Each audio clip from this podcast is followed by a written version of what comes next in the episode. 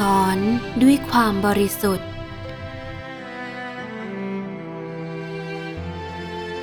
เวลานี้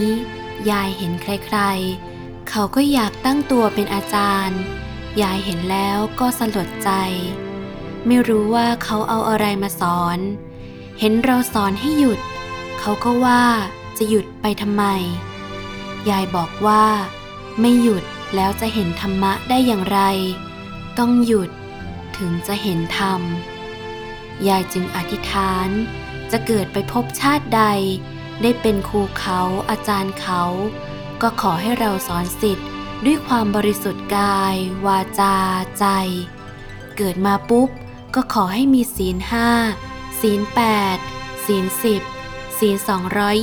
227รู้หมดตั้งแต่เพิ่งเกิด รู้พระไตรปิฎก84,000 พระธรรมขันธ์หมดทุกอย่าง ให้เชี่ยวชาญตั้งแต่เกิดเลย ทุกวันนี้ยายแก่มากแล้ว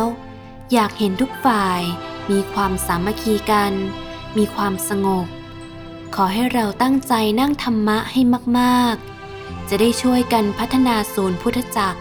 ให้เป็นบุญสถานอันศักดิ์สิทธิ์จริง ๆ 1 มีนาคม